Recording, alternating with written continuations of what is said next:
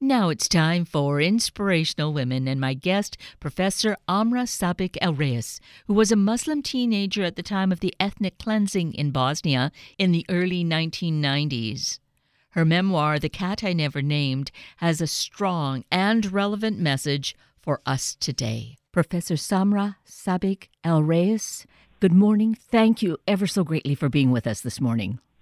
Thank you so much, Kate, for having me. I feel that in having you join us this morning, you are a gift to us. And this book, The Cat I Never Named, is an important and great gift for us as well. So thank you both for being here and for writing this incredible book. Thank you so much. That is very kind of you. This book has been in making for a long time. The story has been in me and uh, with me for most of my life, and I'm glad that I finally sat down and wrote it and that it is out at this particular moment in American history. Well, the timing really couldn't be more perfect. So, in your writing it, yes, it's a memoir. So, it is your life. You've been living with this. It starts in your teens at, at about age 16, correct? That's correct. I was 16 when uh, the genocide in Bosnia started. It was committed by Serbian army and Serb army. Uh, they were the dominant ethnic group politically uh, in terms of controlling military and the economy prior to the war in former Yugoslavia. And at some point, they decided that they wanted to kill everyone who was non-Serb and the fact that I was a Bosnian Muslim uh, meant that I became a target overnight at the age of 16 and as a consequence suffered through uh, genocide for nearly four years. I lived under the military siege uh, without access to electricity, food, uh, without normal schooling, which most parents and children and teens can relate to how difficult that is. In my case, schools were particularly targeted um, so that they could be blown up and destroyed along with all of the children. So my life became a nightmare really um, overnight. And we read this, we experience it. But tangent to that, I was reflecting how I knew this was going on. This was actual history back in the 90s, but it was a news story. I mean, when I thought about it, it was just so overwhelmingly emotional to think that oh well it's happening over there. Yes it's it's happening and and it means it really isn't affecting me. And it was it's really painful to think of how how easy it was to just turn a switch turn that off. It's not it's not me. But then i saw how really there was that layer of how this is us right now. It was really an incredible juxtaposition. Was that your feeling, perhaps, in writing the book, that there was quite a parallel going on? Um, yes, that's exactly one of the reasons why I decided to write the story a couple of years ago. Um, my younger daughter, who was only in third grade at the time, came home from school and asked me, she said, Mom, what will happen to Jana, her older sister, and me if you and dad are rounded up or taken away as Muslims or immigrants.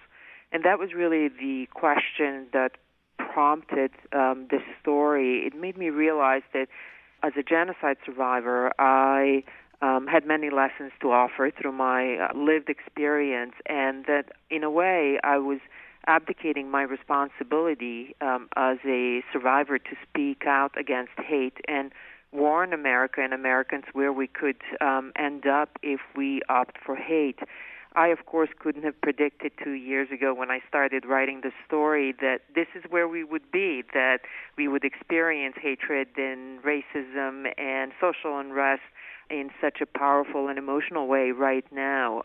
Nor did I expect that pandemic would happen and that many feelings and experiences I had um, in terms of isolation from others would also be the parallels to what um, individuals are experiencing today. So, in a way, it was, as you said, the perfect timing for this story to come out um, and to serve as a universal warning against hate, but also serve, I hope, as an inspiration to all Americans, teens and adults who read it to do something um, that is within their individual power to prevent um, these circumstances from getting worse, which is a possibility at this time. I feel and I would expect others would feel that too, that there is, we're in such a fragile state. It probably has always been somewhat like that, but I think that if we really pay attention, we see that that's the case.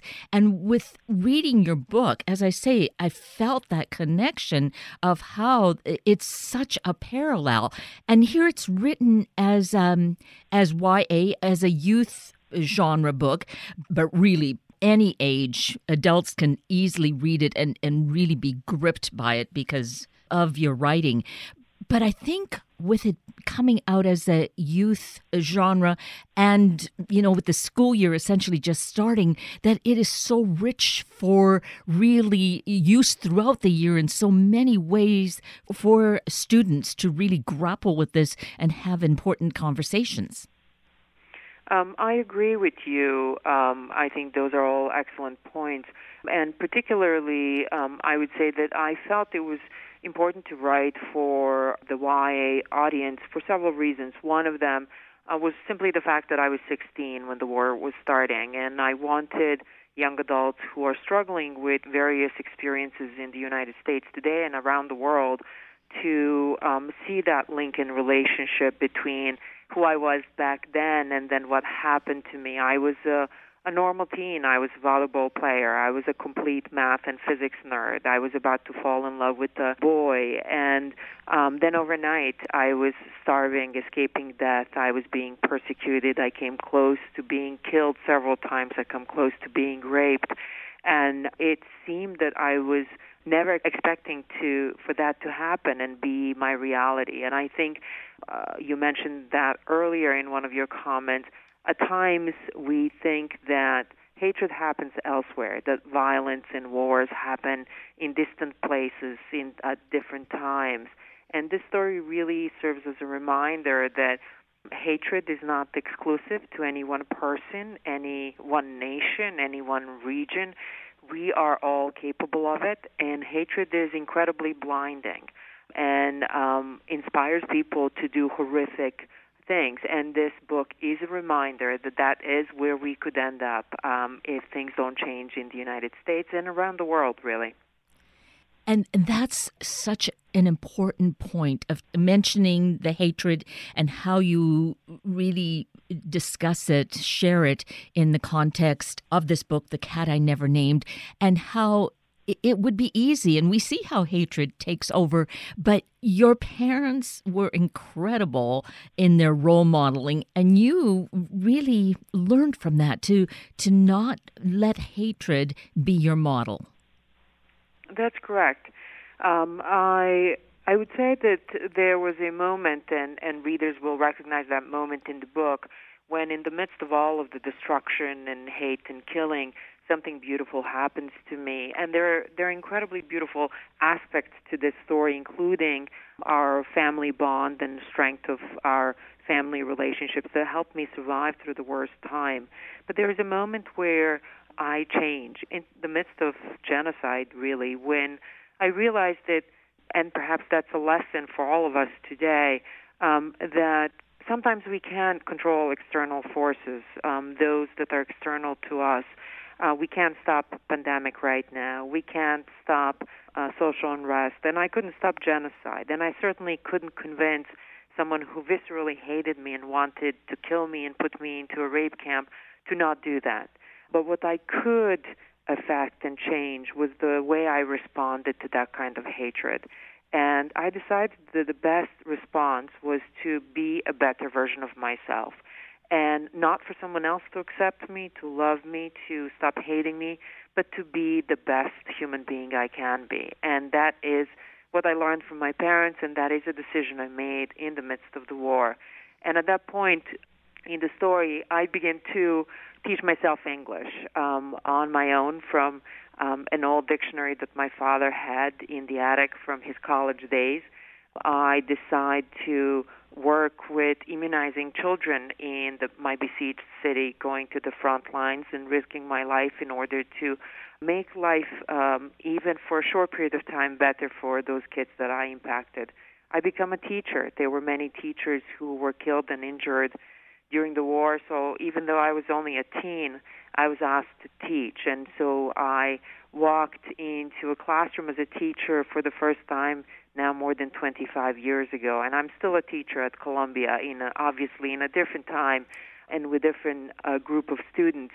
But that was the first moment when I realized that I could self-empower by changing my own life, and I think that's one of the important messages for young adults and adults who will be reading this story. That even in the midst of complete destruction and the most horrific crime that Europe has seen since World War II I was able to empower myself. And I'll share with you one detail. Um, there was a moment when my father thought that uh, we would all be killed. The Serb military was approaching my neighborhood. We were watching them burn down uh, villages and homes across the river, across my neighborhood, um, coming down a hill and just burning the forest and the homes. And my father turned to me and had a conversation that probably no father ever wants to have with a 16 year old daughter. And he said, Amra, I'm sorry, but I may not be able to protect you and save you anymore. We may all be killed. But if you do survive, there's one thing that no one can ever take away from you, and that is your education. And that is so powerful and really is so meaningful to us at this time as we are in such a different time with this pandemic, with a lot of students in remote learning situations, and realizing, hearing you say this, your father having said this to you, knowing that our education is so critical. And we have that kind of control. It's it maybe is difficult having to do classes virtually, but still to know that in the end, that is what really counts is that education. That's absolutely correct. If I if I hadn't learned English on my own during the war, I wouldn't be here.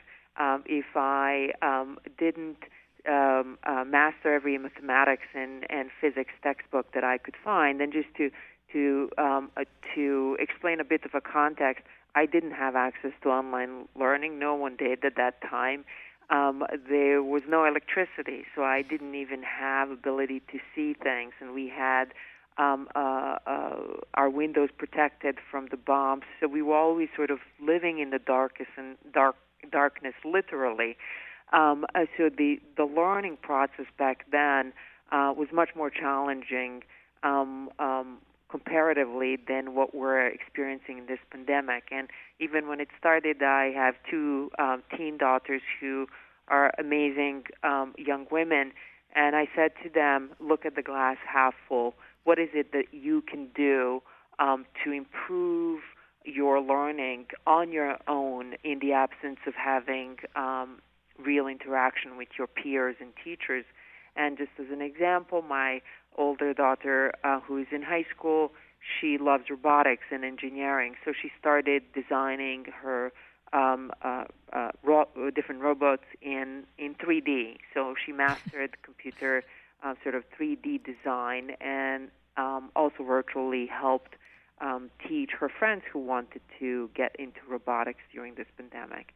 And my younger daughter has been doing a lot of um, research in terms of science, all sorts of animals that she's interested in, and writing about it, um, applying that to um, improving her writing skills. So I do think and and and believe firmly that controlling what is within our reach, what is in our power, and based on my experience of um, improving my own learning in the midst of genocide, I always believe that there is something we can do. But I also think beyond that, we can think about ways to become better neighbors, better colleagues, better family members, better teachers, better students um, at this time. And I think if we collectively do that, uh, work on self improvement and our own resilience, I think we can become a better nation, which is certainly something that's difficult for many to to imagine at this moment of divisiveness, but I think we can get there. I believe in that kind of America. And it's in sharing stories, and uh, uh, particularly one as uh, challenging and you know life threatening living through a genocide and, and, surviving that as remarkably as you have amra is something that you know in reading this bolsters us feeling that boy in those hardships those hard times you can muster through then surely you know uh, through a pandemic where we need to stay distanced from each other or wear a mask surely we can manage to to work through this too I um, I agree with you. I would say I certainly in the book share some of the moments of really even deepest um, deepest depression um, that I experienced during the war, being a teen and, and living under those circumstances. Uh, but finding a way to build your own resilience, and sometimes it is related to those individuals around us, but at times it is also reading stories that are empowering, and that is what I hope the cat I never named does. Just to give you an example of of the kinds of feedback I have been receiving that I think uh, confirm that um, it was the right decision for me to write this story, even though it was not easy to do that.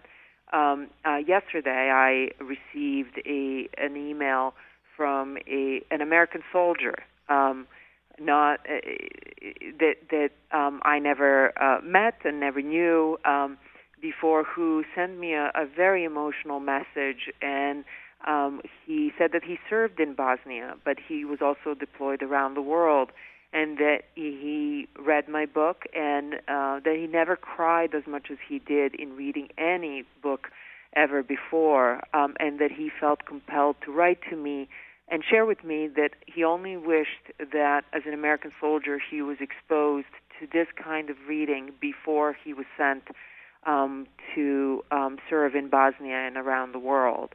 And um, I think building that kind of collective empathy through storytelling and um, helping each other to sort of weather through this difficult time through inspiring stories is crucial and is important. And I recognized it the very first time when I was a teacher, as I mentioned earlier, in the midst of the war, because every time I would share a story that was moving um, and um, emotional and connected to the lived experiences of my students, my students were better people and they were better students. And I would say that is exactly the same um, experience I have now with my students at Columbia. They are always uh, more inspired when they hear a powerful example or powerful story of resilience. Absolutely. We're encouraged, I think. We're bolstered to move forward. And, and that thank you for sharing about this the uh, the perhaps former military person soldier saying that this would have been helpful. We see another avenue uh, of how these stories are so critical. We we're, we don't live in isolated little boxes. We are really connected. And then we realize how we are so much more the same really when you get down to it when you get to our core that's correct. Um, and I will share with you another powerful moment um, that is um, in the book, um, but really has defined in in part who I am uh, today. When I was um, for the first time entering the United States, um, and I was standing in the immigration line. At that time, I was 20, so the war and genocide started uh, when I was 16, and sort of the most beautiful years of my life passed um, during that time.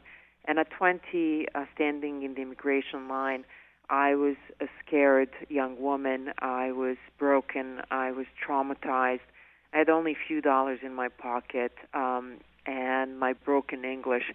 And I remember um, getting to the counter of the immigration officer who was going to interview me and being scared. And I was sweating and nervous, shaking, and um, almost passed out. Um, and after a long time of him examining my documents and my passport, he reached out and handed me back my uh, documentation, and he said, "Ma'am, welcome to the United States of America. You are safe now, and I'm sorry for what happened to you." And that was the moment when that stranger, whose name I don't know, um, changed me. Um, he revived my belief in our shared humanity. And uh, that is the kind of America that I got to know the very first day that I entered it. And and I actually I saw some of your videos online, your your speeches, your your talks, and uh, I heard that, and and it made me me tear up because it, there's that contrast where that that's what we expect that the that uh, we are saved by coming to this border from a war-torn land. And yet i think you you say yourself in your in your talk how you know leap forward about 20 years from that and and what was happening to those immigrants who were coming to the border and were uh, left stranded. Um, i think what often happens is that when individuals imagine someone like me surviving genocide or imagine someone going through that kind of horrific experience, we're always imagined in our worst moments, right? In our moments when we're hoping to simply survive. And those are not the easy moments to, for even for me to imagine uh, and think about. Uh, but I would hope that um, everyone out there who is reading this book, by the end of the book, would think about where I am um, as a representation of someone who immigrated into this country with nothing really, um, where I am today, and the work that I do today, not only as a professor at Columbia University, but also as a parent to um, two American uh, children who are uh, absolutely marvelous in terms of things that they are accomplishing, and I think will continue to accomplish because they know my story. Um, uh, my stories are the stories I've told them throughout um, their entire lives, um, and always reminded them that they need to be the best people that they can be, and that is what they're working hard on. Um, and I think uh, many, many, uh, many of us who have come, I know that uh, for certain from Bosnia, are making a difference in the world today. Many of my uh, high school friends are now doctors in uh, New York City hospitals um, who were um, treating patients uh, with COVID 19 as the crisis began first in the United States. And so I would hope that those are the images that I bring back to life or to life for the first time uh, for many who read The Cat I Never Named. And in terms of your teaching and thinking back to the time uh, of uh, of the war, there was a, a, a, young student that you had at that time who now also lives in the United States and and has uh, contacted you because of your having taught him and helped him then. That's correct. And um, sometimes we we are helped by strangers in unexpected ways. Um, as an example, the, my story of being at the border in the United States for the first time and the stranger who saved my belief in humanity, really. Um, and then people that um, I may have touched with the stories I have shared or uh, with teaching I've done during the war that now come back to me and say, Amar, something you did or the way you treated me um, and appreciated my story or uh, taught me a lesson is what influenced my life. And um, I'm grateful for for being continuing to be a teacher and being professor now to many educators around the world. Many of my students are American teachers and administrators and, and school leaders, and many are uh, working abroad. And um, they will often reach out to me and say, Amar, something that you share, the story, a moment in the class continues to guide the way that I work. And to me, that is the uh, hope or the legacy that I would like to build and be remembered by um, um, as an as a first generation immigrant and as an American.